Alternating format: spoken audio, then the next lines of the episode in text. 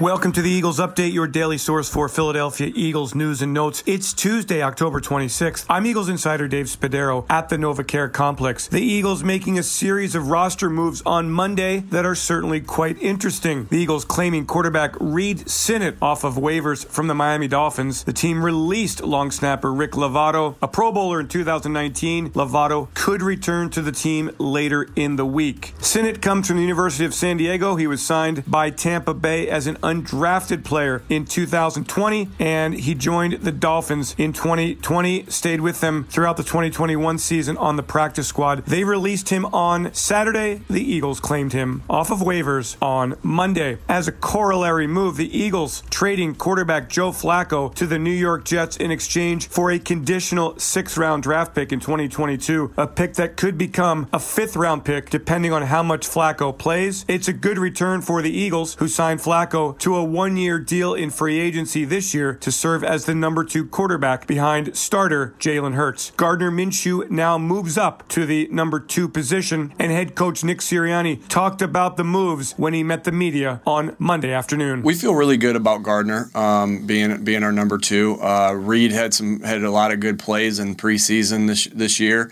Uh, we thought we added a, a, good good prospect to our to our roster. As far as Joe goes, uh, Joe is just a, a, great person to be around, great pro to be around. Um, had a phenomenal preseason. Um, and just and, and was really good uh, for our room. But the opportunity arose for him to, you know, go and be able to uh, contribute uh, somewhere else.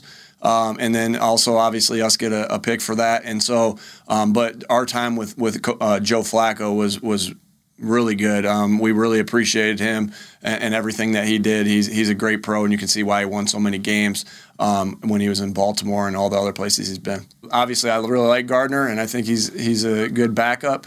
Um, but I got a ton of faith in Jalen, and he will be our starting quarterback. Also, an injury update for the Eagles. Running back Miles Sanders suffered an ankle injury in the first quarter of Sunday's loss to the Raiders. He has been termed week to week. Sirianni saying it would be a stretch for the running back to make it to Sunday's game in Detroit. It is possible the Eagles will activate Jordan Howard off of the practice squad to join Kenny Gainwell and Boston Scott in the backfield. The Eagles getting set for the Detroit Lions. Philadelphia 2 and 5 and very much in need of a victory at the almost midway point of this 2021 regular season. I'm Eagles insider Dave Spadaro. Thanks for joining me for this Eagles update. Have yourselves a great Eagles day. Fly, Eagles, fly, and go, birds.